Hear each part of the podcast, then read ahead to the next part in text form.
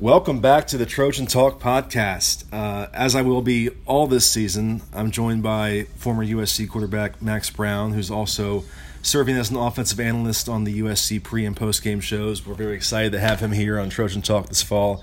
And what better time to have him than right now, as we have a first-week quarterback change, our first look at this new air raid offense. So we'll get into all that stuff in depth with Max. But USC wins its opener, 31-23 over Fresno State, but the story of the game is not the win. It's what happened at quarterback. JT Daniels is knocked out late in the second quarter, ACL, MCL injury, out for the season, and all of a sudden the true freshman, Keaton Slovis, the guy that no one was talking about when he signed back in December, when he went through spring practice. There was no buzz until he started to emerge this spring, this preseason. All of a sudden he's the backup quarterback, and now he's the starting quarterback, true freshman Keaton Slovis. Max, how did you process everything Saturday? Just that whole whirlwind first half. Yeah, we were just talking about it. I think it was crazy, right? I mean, offense is rolling. You're kind of like, oh, wow, this is the new air raid. This is what this new offense coupled with USC's skill can do. This could be lethal. And then, sure enough, right in that second quarter, JT goes down. At first, I just felt for the guy, right? You go through months and months of quarterback competitions and maybe a 2018 that he wasn't necessarily pumped on. He probably was so excited to just put that stuff behind him. I just felt for the guy, obviously. And then I think the former backup quarterback in me kind of was like, all right, Keaton, here we go. Like, here's your shot. And I had a funny little note on the post-game show. So, like, a fan called in. We were kind of talking about that backup quarterback mentality and mindset. And for a guy like me, I mean, I stayed 3 years, kind of one play away, and luckily Cody Kessler stayed healthy. But then Keaton, man, he had to wait all of two quarters, and then here he is. I think that was my initial reaction. Felt for JT, was kind of like, all right, Keaton, here we go. And then I actually broke down the game last night offensively, and this is going to hurt JT. This is going to hurt offensive coaches. But when you go back and watch that, they bring a seven-man blitz right in the middle. He has a hot route that's right in front of him. And I don't know the exact reads that he's supposed to have in this air raid offense, but a quarterback offensive staple is usually replace the pressure with the throw. And they pressure right in the middle. He's got Amon-Ra right there, 5 yards over the ball, clear as day. Doesn't get the ball out. He's hanging on for a different route, but it's unfortunate because you watch that, and I don't mean to be the bearer of bad news, but he could have got out of that and not had this been a thing at all. Yeah, and that was a comment that actually two of his offensive linemen made afterward. We talked to left tackle Austin Jackson and center Brett Nealon, and they were both obviously at first just feeling bad for JT, but we asked them, technically what happened on that play, and they both said that they brought one more man than we had covered, and there was a hot route to get rid of the ball. It didn't happen. Exactly. That's the QB's rule right there is if they bring one more, that's on us. And in terms of hot reads, I don't mean to rag on the guy, but that one was pretty straightforward right there. Third down, you're expecting pressure. You're in the red zone. Windows are a little tighter. Just pop the ball right over the middle. But that's football. You're going to miss those, and he got hit. And obviously, you're not expecting the worst. I mean, those things happen. But it's tough definitely going back, breaking down the film, and saying, that may have been right there for us. Yeah, and it's probably been the most consistent criticism about JT over the last year. I personally like his accuracy. I don't have the same concerns about his arm strength that others do, but I do think there's times where he just doesn't see stuff that's out there. He misses opportunities. There was a play earlier in the game where Josh Follow had kind of sprung wide open down the right side, and he just didn't see him. So that has been one knock against him, but I mean, obviously you feel for the guy that put in all this offseason, all this work, changing his body, winning the job again, positioning himself for kind of a prove-it season, and he gets two quarters, and now he's done. And that hanging on to the ball that's a big that element is something you usually grow out of with time. That's the big jump you want to see from year one to year two is there's less of that, oh, he's hanging on to the ball. There's less of that, oh, he's processing. And I think that's that single factor is the one thing that I think you wanted to see, we wanted to see JT grow from year one to year two because you've seen all these reads before. You've broken down these defenses before. And here we are with Keaton Slovis, another true freshman. It's going to be some of those similar things, right? He's going to have to grow up quickly, but that holding on to the ball, that beat slower, that takes a little bit longer to process things. We're probably we have that on our plate again right now as well. Yeah, well, ironically, one of the things that won JT the job again, and won it for him last year too, compared to his competition, he has always been the most decisive guy with the ball in practice. He makes those decisions quicker than anybody else, and that's one thing that set him apart. But on Saturdays, we've definitely seen that. We're going to get into the analysis of what we saw from Keaton and this offense, but I really want to lean on your personal experience here and take me through the mental toll of being a quarterback who goes through an injury after everything you put through. It's not just you're losing the games. You're losing all that time you put in getting ready for this season. What was that like for you with your shoulder and just going through all that?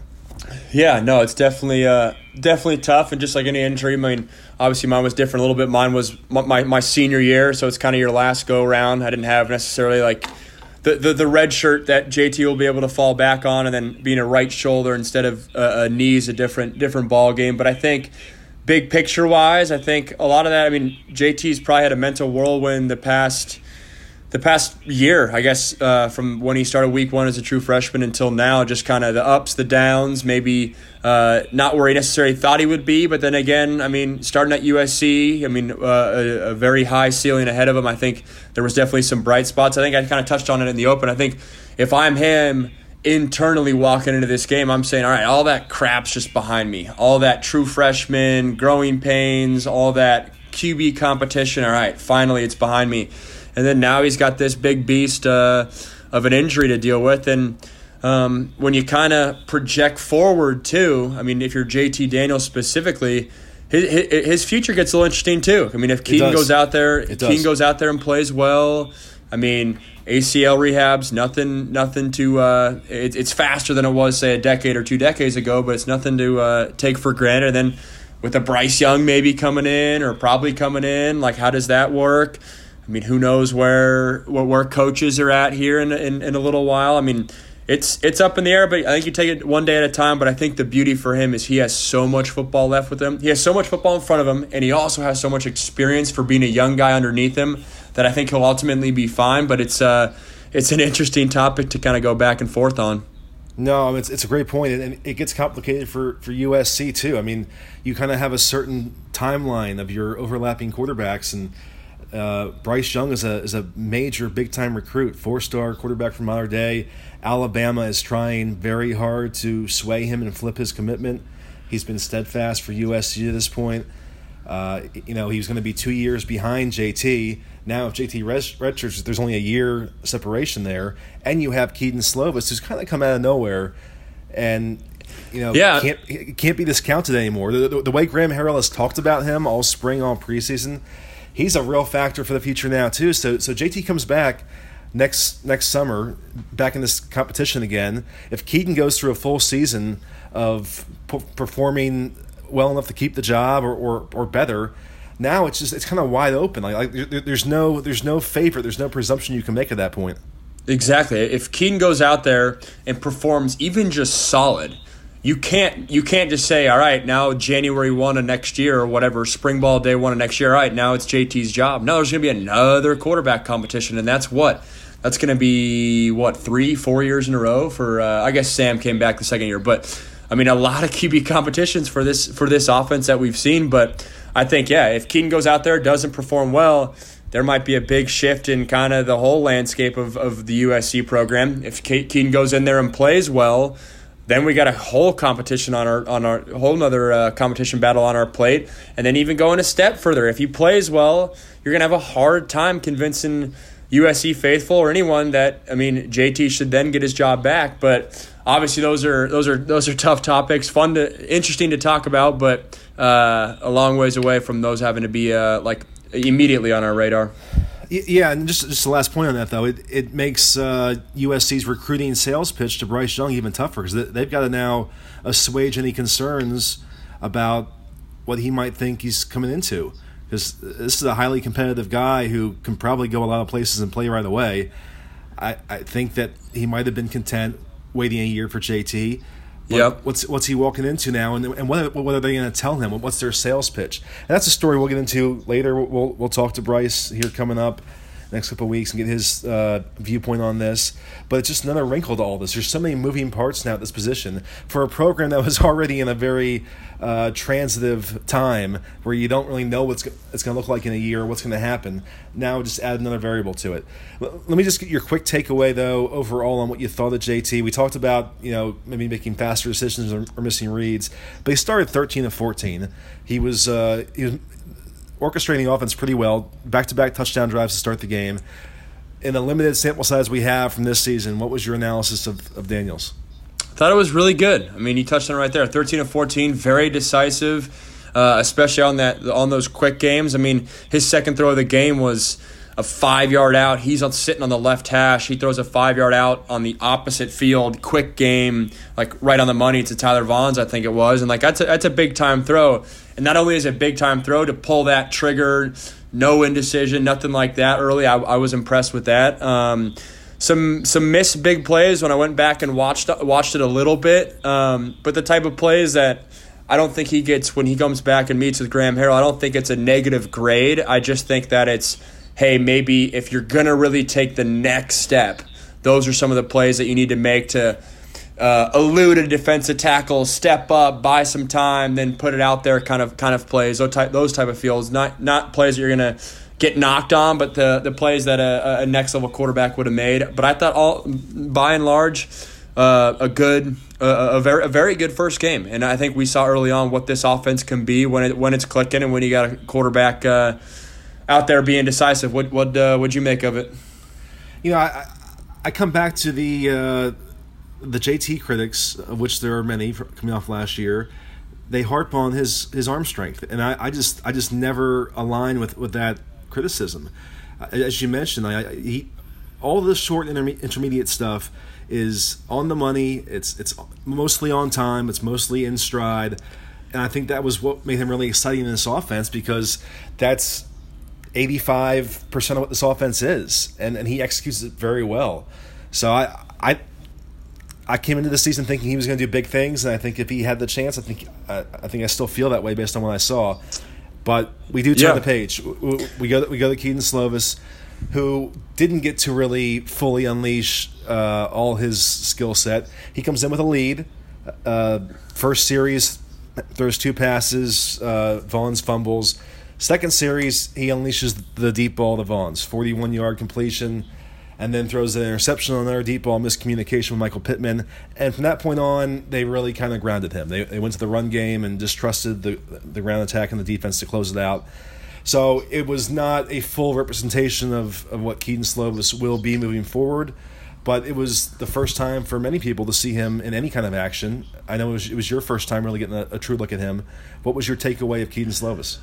Yeah, and your point about it's not a true representation of him moving forward, that's what I'm interested to see. Like, how do they handle him? Because that was one thing I noticed a lot last year. So when they were rolling with JT and then Jack Sears got in the game, the play calling switched a lot. I mean, the schemes they were giving Jack Sears, kind of how they were operating that, allowing him to be comfortable, it was different than when JT was behind center. So I am very interested to see how they go from JT Daniels to Keaton, because when he was in there, it was a lot more run heavy. And early on, I have a feeling it's probably going to be the same in that, all right, two of our best players are Vi and Stephen Carr right next to him. Let's get those guys going and then have Keaton play off of it as opposed to maybe when JT was behind center, we saw early passes right away, right from the jump. I don't know if Keaton's going to be like that. I think for me, I haven't been at the practices like you have, so I haven't seen maybe the ceiling that Keaton has. I just have to more so take people by their for their word on it. But I think initially I saw just a true freshman quarterback out there. I mean, leaning on the run, made that deep ball throw to Tyler Vaughns on the sideline was impressive. But I mean, hell of a play by Tyler Vaughns, which is awesome. He's not going anywhere. They still got elite receivers out wide, which is awesome to support a true freshman quarterback with. But by and large, I thought handled things well. There was no catastrophic mistakes. He had one nice little hot route release he got on a little play action deal, but nothing Nothing crazy, right? It wasn't a huge sample size, and it was definitely a feeling of when they got to him in the second half, it was kind of just like, all right, let's run the ball and let's get out of here, for better or worse, but that was kind of the feeling I got. Yeah, we live in an overreaction culture now, and everyone was quick to rush to the message board after this game and, bring about doomsday scenarios and reactions and think that what they saw in the second half is what it's going to be the rest of the season and that they're not going to trust this guy to throw the ball. Again, he's coming in with a lead. He's a true freshman. He didn't get any first-team reps the last 2 weeks, and you can speak more to how much that matters. Yep. And they thought they could win the game doing what they were doing. I don't think that they're going to be scared to let him throw the ball. I'm going to emphasize this point further. There was no bigger fan of Keaton Slovis in that program or in this city than Graham Harrell. Yep, exactly. He really didn't offer overt praise on any other quarterback. Spring, summer, it was pretty muted assessment. When it came to Keaton, this is a special talent. Talent-wise, this guy is as good as I've ever seen.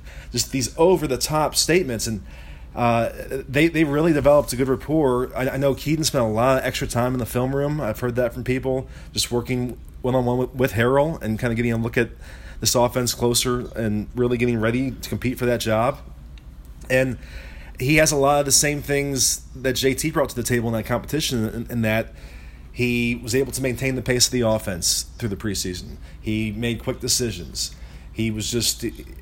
He had a very simplified approach to a very simplified offense, and I think that's what Graham liked in him so much is that there weren't any bad habits to coach out of him. He came in as a blank slate, and he took very quickly to this system, and he did exactly what Harrell wants him to do is keep the offense moving, snap it quick, find an open guy, and go. And I think we're going to see – I personally think we're going to see them very close to what they wanted to run this last week, put that in execution this next week with Keaton – quarterback in it.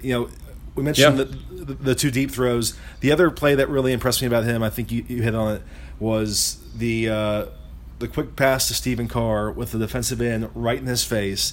Really showed poise, found his open man instead of taking a sack. I think this guy is just he's a very even-keeled, calm person. He's been the same way since he came in the spring, and I don't think he was rattled Saturday. I don't. I know Clay Helton made the same comment, but my independent analysis, I don't think he was overwhelmed. So give him a full week of first-team reps, and I think they're going to allow him to see what he can do. Yeah, and I think your earlier point about Graham Harrell's comments being so high on him, I think there is an element of these coaches have been around for a long time. I mean, Graham Harrell actually rose fairly quickly, but they've seen a lot of quarterbacks. So I think they can see, all right, even if this kid's only had 8 months in the program, you can kind of see the trajectory certain guys are on, just kind of the way they how quickly they adjust to anticipation and their arm strength and kind of their moxie in the huddle. You kind of get a gist for who that guy is pretty quickly. I think the biggest thing is, okay, Keaton's not the all-world quarterback maybe right this second, but it's how fast can he get there. I think more so when I hear Graham Harrell say that, it's all right, this kid has an incredibly high ceiling based on what I can see right now, and he might still make true freshman mistakes, which he alluded to in the fact of why he lost the competition battle in the first place, but it's how fast can he speed that clock up in terms of being a very solid USC quarterback, very solid Pac-12 quarterback, and I think, I think they wished that, hey, a lot of that growth process would have happened taking the number 2 reps on practice, and so then he can grow behind the scenes. Well, now he's going to grow before us, and it's going to have to happen awfully quick with Stanford out there waiting. Yeah, and I emphasize the point about Harrell's comments because and I knew this was coming. The minute JT is down and hurt, and it looks like he's probably out for the season, even live in the moment, the Jack Sears dialogue already started. The backlash to Clay Helton for chasing off Jack Sears and going with Keaton Slovis. And there's so many people that are convinced that this was something that Clay Helton forced upon Graham Harrell. And if you go back to that competition and look at it objectively, again, there was no one higher on Keaton Slovis than Graham Harrell. There was no one that would have viewed Jack's skill set as not totally aligned with this offense more than Graham Harrell. Harrell more so than Helton would be the guy that would slot Jack Sears fourth on the depth chart.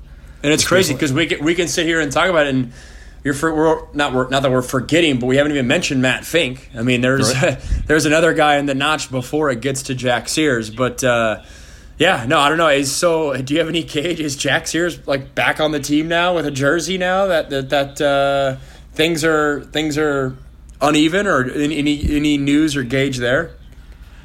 Here's what I think. So right after the game, of course, Clay was asked, would you reach out to Jack Sears? And he talked around it, but he did not slam the door shut. And he reiterated that their conversation was, the door's open for you. And Jack's saying, if you need me, I'm there for you. I don't think Jack Sears is going to come back to be a number 3 quarterback, though. I mean, I'm with it because if I'm Jack Sears, one of my talking points when I'm meeting with Clay Helton is, Coach, I'm not getting reps in practice. Like, I'm going to throw routes on air, but like, Coach, come on now. That's just messing with me mentally. This is miserable out here. And so now at the number 3 spot, okay, yes, he is scout team if he wants to be. Which I think that maybe kind of depends on what kind of dude he is. Can he mentally wire himself to be like, all right, I'll go scout team and I'll just be the best offensive attack they'll see all year, and I'll go out there and get reps and just kind of stay in it and all that stuff. He might be wired that way, or he might be saying, you know what, screw this. I don't want to be here. But if I'm Clay Helton, I made a call to him yesterday afternoon and said, made it lighthearted, but said, hey, as you know, Jack, things have changed, and we might need you, and I mean, I'm assuming they left on good terms, so that call's probably not the hardest thing in the world to make, but it's definitely awkward, definitely different, and definitely unheard of for sure. Well, I'd always be worried about having 3 scholarship quarterbacks and that lack of depth. I'm a University of Maryland graduate, and I don't know, 5 or 6 years ago, they had a season where they got down to their 7th quarterback, who was actually a freshman linebacker. So that's a worst-case scenario, but there are seasons where we saw it last year with USC safeties. The attrition was just outrageous, just one after another dropping for different reasons. So it worries you to only have the 3. You'd certainly like to have Jack here as another guy there. I'm sorry, I say 3. I mean 2. We're talking about Keaton Slovis and Matt Fink.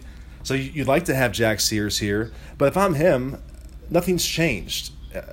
He's not coming back for that. He knows he's leaving. He is leaving this program, and unless go ahead, finish it up. Unless he's a play away from playing, like the backup is, then there's what's the upside for him? He's leaving this program one way or the other. Even if he got in this year, we just talked about how crowded the depth chart is next year. Nothing's changing. He's leaving this program. So unless he was needed as the backup, and knowing that at any point he'd go in, then there's really nothing changed in the dynamics for him from my vantage point. Here's the one – I'm right with you. Here's the one thing that may have changed. Two weeks ago when the quarterback was named and Jack's thinking, all right, I might leave the team, all his buddies on the team are saying, hey, respect him, man. You got to go do what you got to do. Versus now, he might have some buddies in that locker room saying, hey, Jack, we might need you here. And I know, like, you're third string, and I know it's 2 hits away instead of 1, but – he might be getting a call from a Michael Pittman saying, hey, you never know what's going to happen out there with the true freshman quarterback. You never know. We were 2 hits away. I mean, we might need you. And if guys are – I'm not going to say guys are nagging on him, but if guys are saying, hey, man, it's a long season. We could use you if you're just hanging out. Like, we could use you if you're doing homework here and there, like that kind of thing. That might get to you, but I totally get where the kid's at. It's not an easy dynamic to be in, but that's the one area I could see things change, just because there's so much season left. Yeah, it's a fair point. So I want to ask you this question, though, about the difference of not getting first-team reps versus getting them. Because, again, this depth chart decision was made with really 2 weeks of practice left. So Keaton Slovis went the last 2 weeks getting whatever amount of reps the backup gets, and practice is now closed to us, so we don't really see what that division is. How big of a difference is that, going into a game having the full week of starters reps versus not? It was funny. I was watching the game next to Robbie Colance, former USC receiver, and he kind of made the comment how in some regard it's almost easier as a backup quarterback, or as a true freshman quarterback, as a backup quarterback, to have your first significant action be just totally unexpected, just because you just kind of go in there and you just play. Like, there's no overthinking. There's no the week's hype. Obviously, the flip side of that is you're not necessarily you don't get the practice reps as much, but from everything I hear, Keaton's a guy that probably preps like he's the starter week in and week out. So he probably had the same level of mental prep. So there's an element of just like, all right, just getting thrown in there, let's just go play. And then, and maybe and rather than just kind of overthinking things, that might serve him better. But I think the difference is now he's got a whole week of articles being read about him, wrote about him. Like, okay, he's got the pressure of breaking down a Stanford team. He's got the pregame jitters. He's got just the whole works. I think that's maybe the negative side. The positive side is he's able to go through his entire playbook all week and saying, I like this, I rep this, I saw this throw being caught by Michael Pittman, I saw this concept work to Amon-Ra St. Brown, and he builds up a level of confidence in kind of what they have going. I think, every coach is different in how they split the ones and twos reps. If I'm Clay Helton, this is this kid's first start. This kid Keaton should get 90% of the reps all week. Yeah. And you're telling Matt Fink, hey Matt, you're the vet, you have playing experience. We got to pour this entire game plan into Keaton Slovis. Stay, like, hang in there, be behind the center, like do all your mental reps. But in terms of throw count all week, I'm having Keaton do a lot of work, and he's in there. But it sounds like he's a film junkie, and so prep wise, I'm sure he'll be just fine. Well, I mean, we saw his one big mistake was a miscommunication, and that interception where he floated it downfield trying to find Pittman, and Pittman was cutting in, the ball was going out, and Keaton even said, I predetermined where I was throwing that early, and then it wasn't the route he ran. And obviously that's on the quarterback, because Pittman's a senior receiver and probably made the right decision there, and they just weren't in sync. So you think the more they do that in practice, the better it'll be. Before we close the book on Keaton, I want to go back to his recruiting story and just who this guy is. And I had a great talk with his high school coach yesterday. I called him just to see what his thoughts were watching that game. David Sedmak, the former coach at Desert Mountain High School in Scottsdale, Arizona. And we kind of got back into just the perception of Keaton Slovis coming out of high school as a three-star prospect. And he made the point, he goes, he was one of those guys who didn't play varsity as a sophomore. So, the recruiting evaluation is already starting on that class, and he's not really in the spotlight yet. He comes in as a junior and starts, and he's kind of he's behind on the evaluation period. And then in terms of his actual recruitment, USC went out to see him in May of his junior year. Brian Ellis, the former quarterbacks coach, offered him that day. Keaton Slovis and his family were then in Los Angeles that weekend for an unofficial visit, and he committed that weekend. And that was really the end of his recruitment, and things shut down. And one of the criticisms you hear, or the concerns, is, well, if this guy's so good, why didn't Arizona or Arizona State offer him? And as his high school coach said, Arizona State was about to offer him. They told his coach that we're going to offer next week. And then Keaton committed to USC and made it clear that he wasn't really looking to entertain more options, so they didn't follow through on it. And there were other schools that came in afterward and said, hey, is it worth pursuing this guy still? And his coach kind of told them, probably not. He seems pretty dead set on USC. So, factor that in when you say he's a three-star prospect who had X amount of offers. Well, he shut things down really early in his recruitment and didn't really budge off it. Yeah, I think, and more credit to him for kind of sticking to his guns and knowing what he likes and saying, hey, at the time I'm a three-star guy and USC's jumping all over me. I'll go there and be part of a great program. I can't blame him at all. But, I had the same questions in terms of why weren't the Arizona schools on him. But that backstory is fascinating in terms of how he ended up at SC, and shows everyone has a different path. So good for him for getting his shot early. Yeah, I went to visit him back in late December before he moved to campus and met with his family, and I really wanted to get his insight and perspective on why he was so sure that this was the best move for him, just given the fact that JT was entrenched and that Jack was viewed as the top competitor and that Matt Fink had also played and that Bryce Young was coming in. And I really just wanted to have that discussion with him and his family. And it was a great talk. And his dad goes, everyone, we hear it from everybody. Everyone keeps saying, well, they have this guy, this guy, this guy, this guy. We are this guy. Like, they believed and were just resolute that he was on that level and that he could compete with those guys. But they even had family members. I think his father said that his his sister, his father's sister, lives in San Diego and was reading all the recruiting stuff and called them and goes, did you realize they have this quarterback and this quarterback and this guy's coming in next year? And so even his extended family was having this conversation with him, like, are you sure you want to do this? And he was like, yeah, I believe in myself. I'm going to go out there and compete. So it is a really interesting backstory, especially now the way it's played out. Yeah, no, good for him. It reminds me, my recruiting class, Jared Goff, who was kind of a sneaky recruit out of Marin Catholic in the Bay Area, he decided to commit to Cal. And I remember at the time, Zach Klein was the class above us, who was the biggest recruit on the West Coast quarterback-wise, and was like, yo, Jared, why are you going there, man? You're going to have to compete. Like, he had to, people thought he might go to Boise because it was kind of the quarterback room was wide open, and it was he's like, nah, man, I'm going to go there. I mean, you got to compete everywhere, so anywhere you go, so I'll go there. And and at the time, I remember thinking, like, this guy's crazy. Like, Zach Klein's the hometown kid from Danville, going to start at Cal day one. And sure enough, Zach Klein didn't work out, and Jared Goff started as a true freshman. And it was kind of like, all right, well, what do I know? But it goes to show that you never know when your number is called. So good for him for sticking to his guns. Well, let's move off the quarterbacks a little bit because there's a lot more to discuss. Again, this was our first true glimpse of this new air raid offense, what it's going to be. And coming out of the gates, I was really impressed with the pace. Like, it was everything that was promised. They were getting set, snapping the ball within a few seconds. It's very clear that this is going to be a lot of quick pass game, a lot of short routes, a lot of underneath routes, setting up the occasional deep shot. But it was really effective with the players they had. I felt, though, after they got through their first 15 plays, the script, so to speak, that things did slow down a little bit and that they couldn't really maintain the way they started things. And that was before JT got hurt. What was your overall first impression of Graham Harrell's offense and the way they executed it this first time?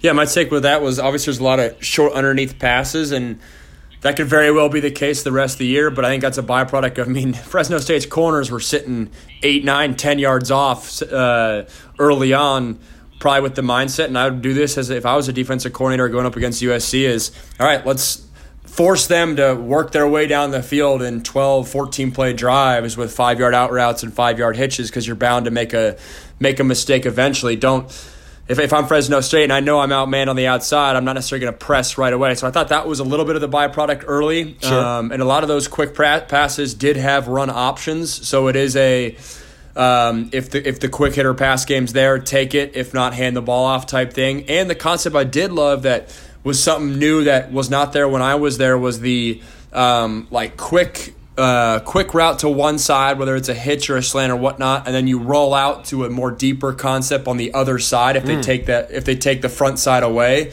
And early on, they were not. Fresno State was not taking that front side away, which that's a unique concept. The first I ever saw that was with Marcus Mariota at Oregon, and that was some cutting edge stuff back when he was there, obviously 5 years ago or so.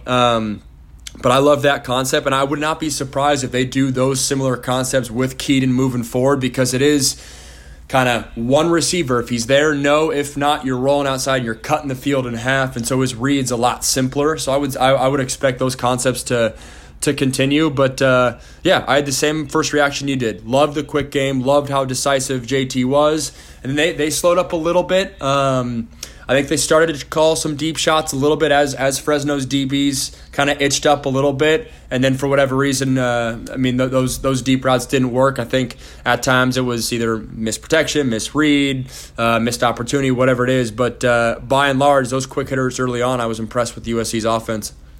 That's a great observation. I did notice JT rolling out a lot, and we did not really see him on the move that much last year. That was definitely a stark difference. Did anything else was it mostly what you expected, though, when you heard air raid, when you were preparing to see this for the first time? Was it largely what you anticipated, or were there more surprises? I thought Velus Jones was going to get more work at the slot. I thought they were going to do a lot more. He got work, don't get me wrong, but I thought I was going to see a lot more 2x2, less Eric Cromanoke, less. I was expecting Josh Follow, but I guess Cromanoke probably got more work in the pass game than I thought. I think all those are kind of synced together. I was expecting more kind of a little more five wide, a little more spread out, rather than we saw a lot of maybe some up backs, some H backs, that kind of action. But then again, as the game progresses and you run the ball more, that makes sense. But by and large, I'd say big picture wise, about what I expected. Weren't as many downfield throws, but that goes in line with, all right, if Fresno State's DBs are playing a mile off early on, we're gonna take what the defense gives them. But that was my kind of 2 cents. What'd you make of it? Yeah, well, Harrell has and his offensive staff together have maintained that they're going to adjust based on what they're seeing. They're not going to force anything. So that all makes sense. That a lot of what they do would have been dictated by what they saw this first week, and that it could look different from week to week. Here's a point that you and I talked about off the air before we started the podcast, and I had the same thought during the game. We heard all this talk about we got to be 8 deep at receiver, maybe 10 deep. This is a fast-paced offense. We got to rotate these guys in and out. There was almost zero rotation there. I saw Drake London out for an early series for like 1 or 2 snaps. Really, like you said, didn't see a ton of Valus. Didn't see Devin Williams, who, again, Devin Williams deserves to play. He is a physical mismatch. He's different than any other receiver they have, just in the way he plays and what he can do. And I really wanted to see him get a shot. And we didn't see it at all, and I was stunned by that. And we'll ask Graham Harrell about that Tuesday, but I don't really know what the answer was as to why they really just went with their top 3 and occasionally Valus out there. No, that's a great point. I totally forgot. That was my biggest takeaway right when we got on the line before we got on air was, no rotation at the receiver position, which, to be honest, I'm fine with, right? When you have Pittman, when you have Amon-Ra, when you have Tyler Vaughns on those 3 are your key pieces, and if they're not gassed, I'm cool with keeping them in. But then leading up months and weeks to this, you can't say you're going to roll out 8 guys and have like hockey shifts and that kind of thing, because those just don't work. Those are mutually exclusive. So I don't have a problem with it. I just am very curious because that's not what we were hearing all off season. To your point though, I mean, we talked about this in the preseason podcast. Like, Devin Williams was a guy that we were excited about. People were excited about. Red zone threat. I was on the pregame show with Sean Cody, and he predicted Devin Williams was going to have the most, I don't know if it was most touchdowns or I think it was most touchdowns. Yeah, with like just the red zone threat that he was in the fade ball with this offense. So that's a fascinating storyline to see how it goes, see how it progresses. That coupled with kind of the tight end play is another element. But, don't have a problem with it. Just there's a disconnect between what we expected and what we actually saw. I presume there'll be some adjustment off this first game. And you don't want a talented guy like Devin Williams to kind of mentally check out early in the season. So I maybe that's not the best motivation for playing somebody, but I think it has to be considered. You want to this guy know that, you're a part of this. You're going to play. But the point I made the first time is that he deserves to play. He's a really talented guy who can help this offense. And along those lines, also, Markese Stepp, the redshirt freshman running back, who we heard so much about all preseason. And listen, I understand that Vi Malapei and Stephen Carr had great first games. So I have no qualms with the ordering, with the rotation. But you can throw Stepp a series maybe, and we did not talk to Devin Williams after the game. We did track down Stepp as he was walking out of the locker room, and he was kind of blindsided. He had no idea that he was not going to be used at all. He went into that game thinking that he had a role, and he didn't have one. And there's the dynamic that we kind of talk about is, do you play Devin Williams just to kind of keep him happy, that kind of thing? And there's probably an element of that's what they were doing all offseason, right, is trying to keep kids and their parents happy of like, Stepp's going to be in the rotation, and then in the back of your mind, like, maybe Stephen Carr rolls an ankle tomorrow and we're going to really count on Markese. Those kind of things of keeping people happy, but then when push comes to shove and you're in the booth with the headset on calling plays, who do you want, Michael Pittman or Devin Williams? Well, you're probably doing Michael Pittman if he's not gassed and he's ready to go. And so those are the dynamics you have to adjust with. Those are probably dynamics you have at USC that you don't have at, say, a Pitt, where I played, like those kind of things where you're trying to keep a lot of talented guys happy and in the rotation because you never know when you're going to count on them.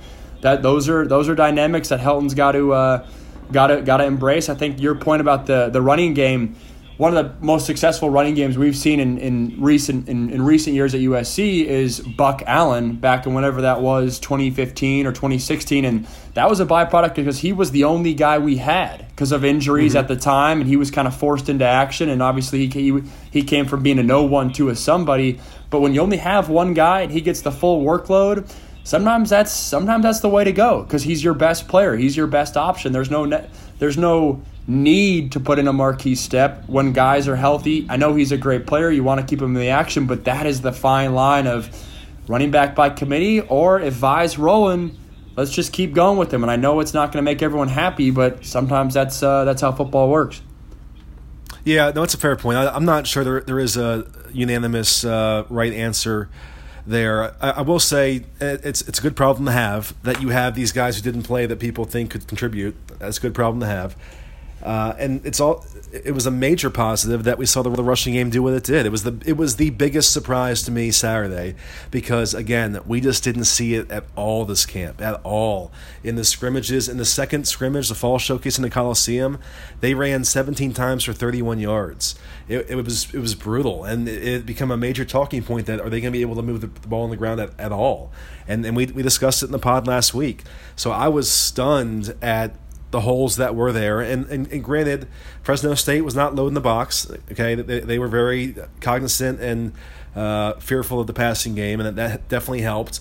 But that's a byproduct of this offense. That's what you hope happens. That's the way it's designed. So I'm not gonna sway all the way to the other end of the spectrum and say they have a great running game now. I want to see it against Stanford. I want to see what happens this week. But I was majorly impressed with both the blocking and the work of the running backs. And I like that they had Vi and Carr in there together, and that Carr really kind of settled into that passing receiving back role. And maybe Vi gets a lot more of the groundwork, and Carr gets really to catch the ball in space and do things. Because every time he got the ball Saturday, he made at least one guy miss. I'm pretty sure almost every time he touched the ball, at least one guy missed and he got extra yards, and that's where he's most effective. Yeah. And if there aren't going to be consistent holes up front, and you got to work for it.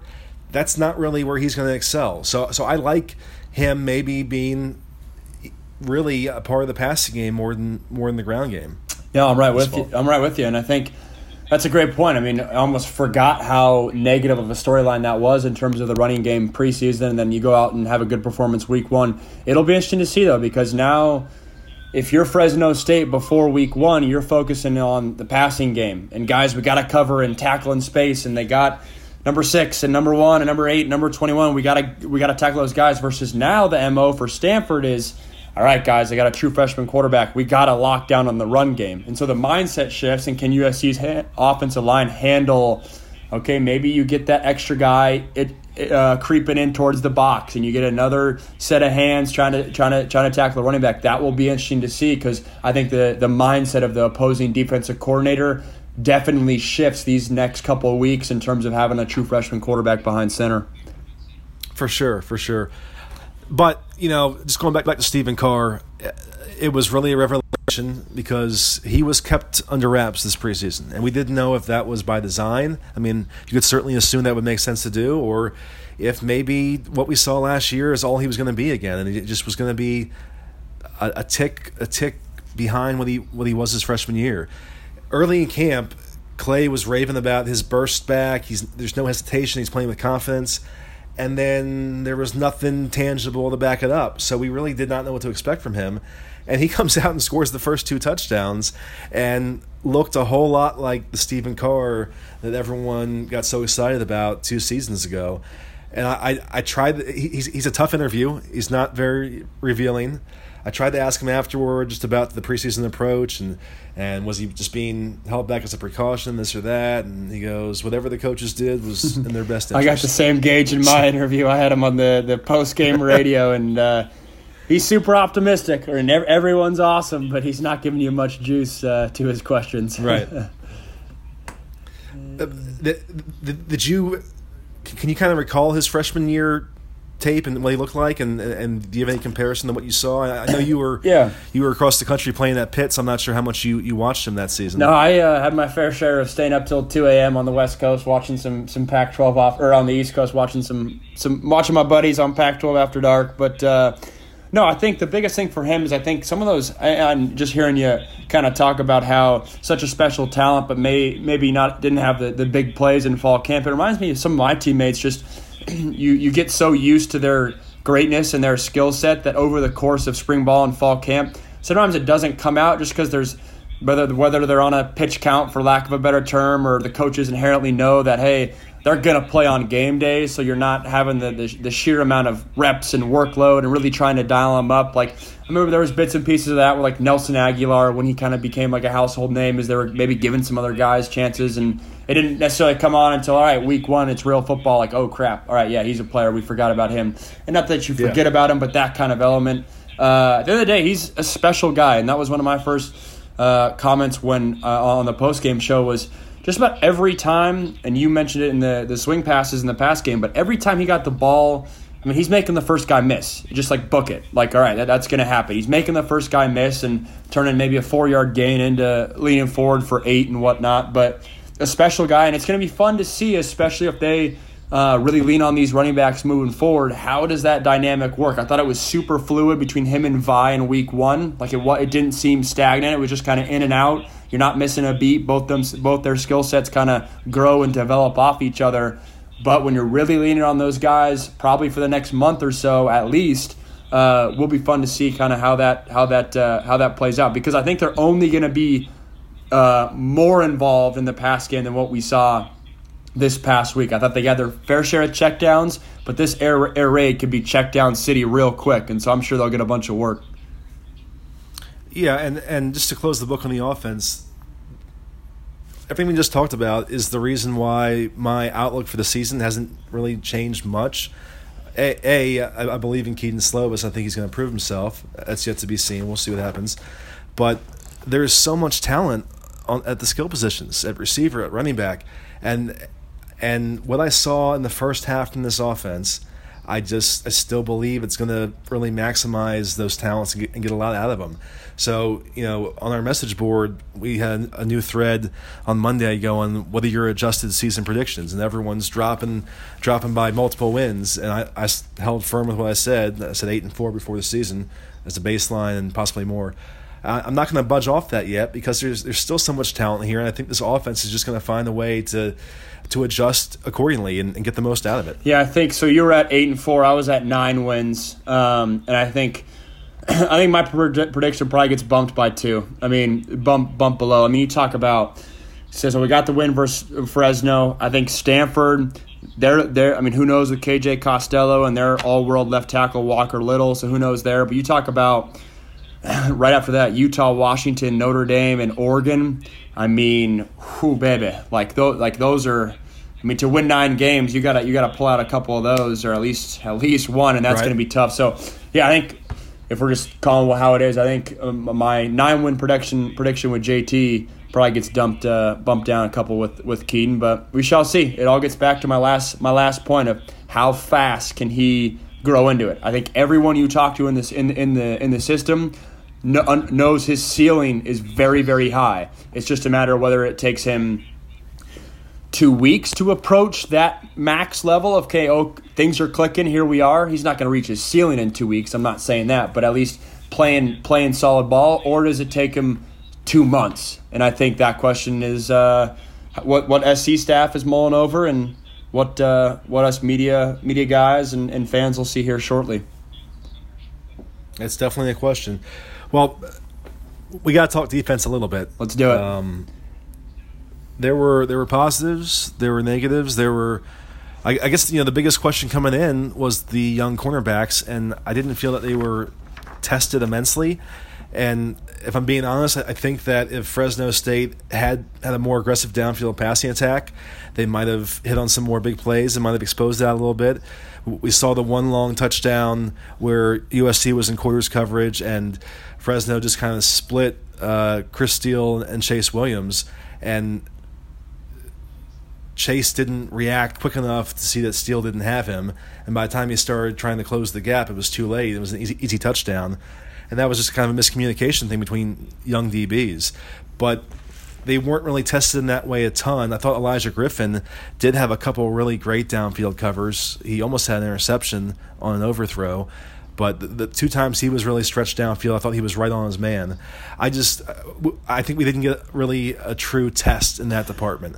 What we did see, though, elsewhere was some missed tackles, some ability to wrap up in the backfield, a decent pass rush, but a lot of missed opportunities back there. Yeah, I think to stick with the corners, kind of what you talked about there, the play you get beat, it is Chase Williams and Chris Steele, which, I mean, that technically is the second unit, I guess, right now. So it'll be interesting to see, like, right. All right, they stuck with there wasn't as much rotation as I thought there was going to be heading out of fall camp. Right. And so if those two backups are the guys getting beat, that makes me think, all right, well, it's probably going to be even less rotation. I think Chase Williams, like you said, he was right there. If you go back and watch the tape, his eyes go away to the left right when the receiver makes his post break. So it's like terrible timing. It's obviously that's part of football that happens, but he kind of got lost and mixed up there. But, I mean, you'd like to think, okay, maybe you're telling yourselves if the starting safeties are in there, that play's not happening. But by and large, I thought the secondary was solid. I mean, obviously Isaiah Pola-Mao, like that pick seals the deal. It's a great Fresno State tries to do a little not trick play, but pump the bubble and then release into a little vertical route, and Isaiah sniffs it out, which is a great play by a safety, vet play. He's not getting baited into that. But you talk about true test. I'm with you. Don't think it necessarily was a true test. But then the Stanford game, that one's tricky too, because you're going to get tested versus Stanford, but in a way that you're not going to get tested all year long. In that, okay, ITS, okay, Elijah Griffin, you're going to have to go tackle, and you're going to have to set the edge, and you're going to have to be physical, and they're going to play it. They're going to run, and then play action post, and you got to be ready to be kind of lulled to sleep here and there, not so much going on, and then boom, they put a deep ball over your head. Like I said, could be a different ball game with KJ Costello potentially not being in there, but I think the corners will be tested in this second game. But I think it's a different type of test than they'll see the rest of the year. Yeah, it's a shame that Pola-Mao's interception kind of got overshadowed by all the quarterback talk, because what a play. Like, they had just given up a back-breaking 4th and 10, I think it was, completion, and you're thinking, here we go. Like, they're going to tie the game here. And it's the very next play. Reina throws the ball pretty much right where it needs to be. You can see the receiver's hands, arms out there. It's heading right into his arms.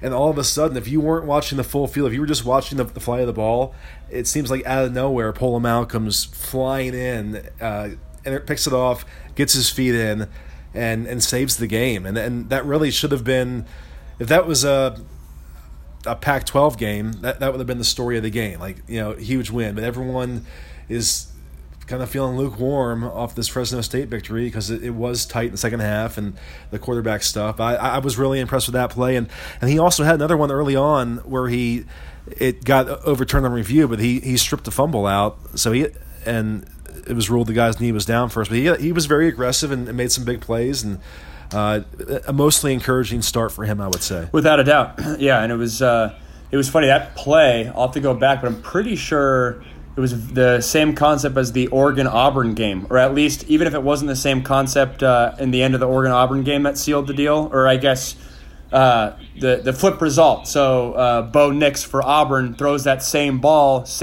Oregon safety does not make a play on it. It's a touchdown. Auburn wins. Flash forward to the USC-Fresno game. That same corner jumps the out route, vertical route, goes down the field. This time USC safety 21 makes a play, seals the deal. It's not the flip. It's the other result. So it's kind of fun if you were following that game. I know it was going on the same time as the USC game, but no, great play by Isaiah Pola-Mao, and I think that safety play that's a stronghold for USC, and I expect more of that moving forward.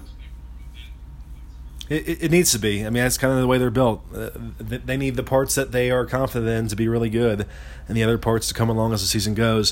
One guy they're very confident in is Drake Jackson, the freshman D end, who, as he did immediately in the spring, made an immediate impact in his first game Saturday.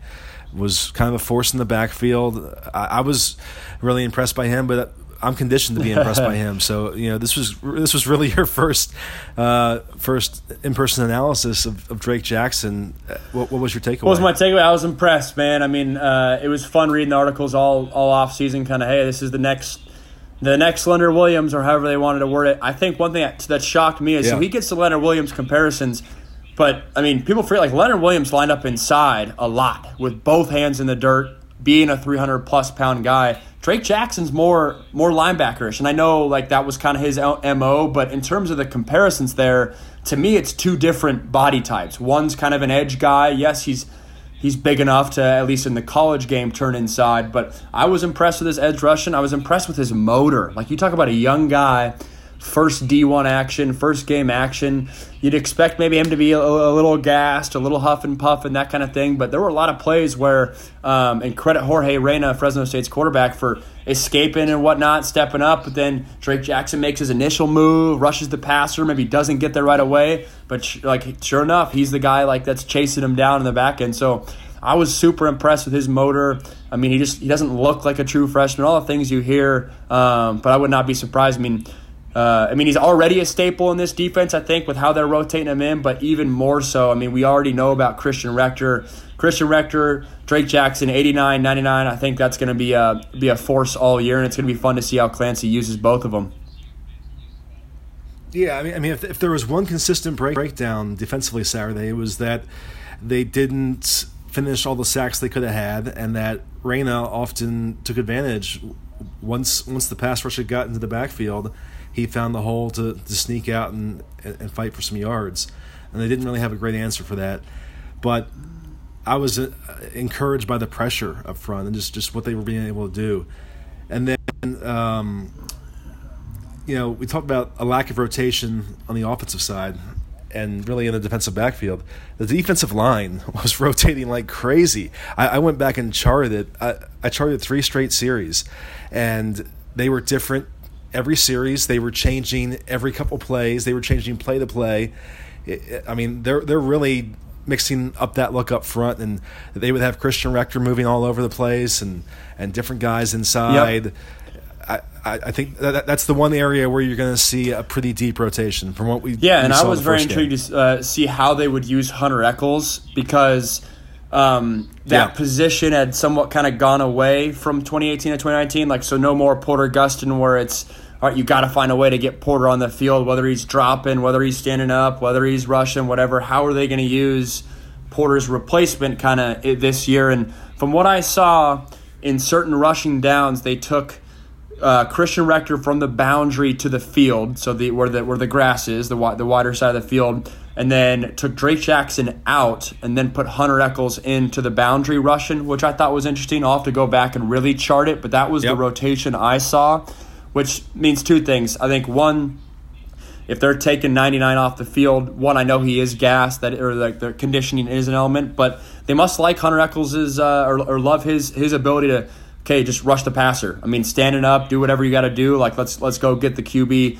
But I also think it's cool that I think they're loading up to put Christian Rector in the best rushing spot. If you talk about moving him from, and I'm thinking the boundary to the field, usually that puts him on the right tackle. So that would be the worst of the offensive tackles. And so they're gearing him up to say, all right, 89, go get the quarterback. And so that was just first reaction. I'll have to go back and chart it, like I said, but something to pinpoint if you're watching the game is how that dynamic works when it is pass rush scenarios. But I thought it was good how they rotated interior-wise. To me, another first-glance impression, it looked like Connor Murphy and Nick Figueroa were going in together, or that was kind of their rotation was kind of coupled together. Maybe not all the time, but that's one thing fun to see. But yeah, I know when I played at SC, you weren't early on with the sanctions. We didn't necessarily have the 8 solid to good, very good defensive linemen, but that's what this team has, and it's fun when you're able to. I mean, just saying that out loud, Connor Murphy's a guy you kind of sleep on, and you kind of forget that hey, this guy's could make something happen. He's kind of sitting behind Porter Gustin in years past. He gets in there, get his shot. I mean, it was fun to see, but got to wrap up. But I'm definitely getting the quarterback. But I was definitely impressed with their pass rush at large. Yeah, I mean, I came into the season thinking the defensive line would be the strength of this defense and the real tone setter, and I don't think that I'm going to budge off that opinion after what I saw that first game. Definitely not see it against higher level competition, but I was impressed. That will do it for this, but I remind all our listeners, every week we're going to have Max here twice. We're going to do the Tuesday podcast we just did, and we're going to do the Friday podcast, looking ahead to the next game and really breaking down things. So we'll come back later this week and get really deep into the Stanford matchup and whatever other storylines develop these next few days. And then also, the thing I'm most excited about this fall is the weekly chat on the Trojan Talk message board. Every Thursday, Max is hopping on there for an hour and answering all of our subscribers' questions. The first one last week was really fun, very wide range of topics. Were you surprised by the gamut of? I loved it. Wide range is the perfect word for it. Yeah, it was for those of you guys that weren't there. It was everything from if I'm walking down a dark alley with any offensive lineman I played with, who would I bring? That was a great one. To stuff about my playing career, which I'm an open book about. So anything you guys are wondering there, I'm happy to answer. So then obviously offensive scheme, current roster stuff. So it was fun. Tune in for that. Answering questions, and then after probably the first 20 minutes, when I get through a bulk of the questions, it becomes pretty conversational and able to chop it up back and forth with you guys. So I love that segment. It'll be fun, and this Thursday night. Yep, so look for Max Thursday on the board. If you're not subscribed, get subscribed so you can take advantage of that. On Friday, we'll come back with a podcast breaking down Stanford, and we'll do this all season long. Awesome. Max, thank you. This was fun. See you guys later in the week.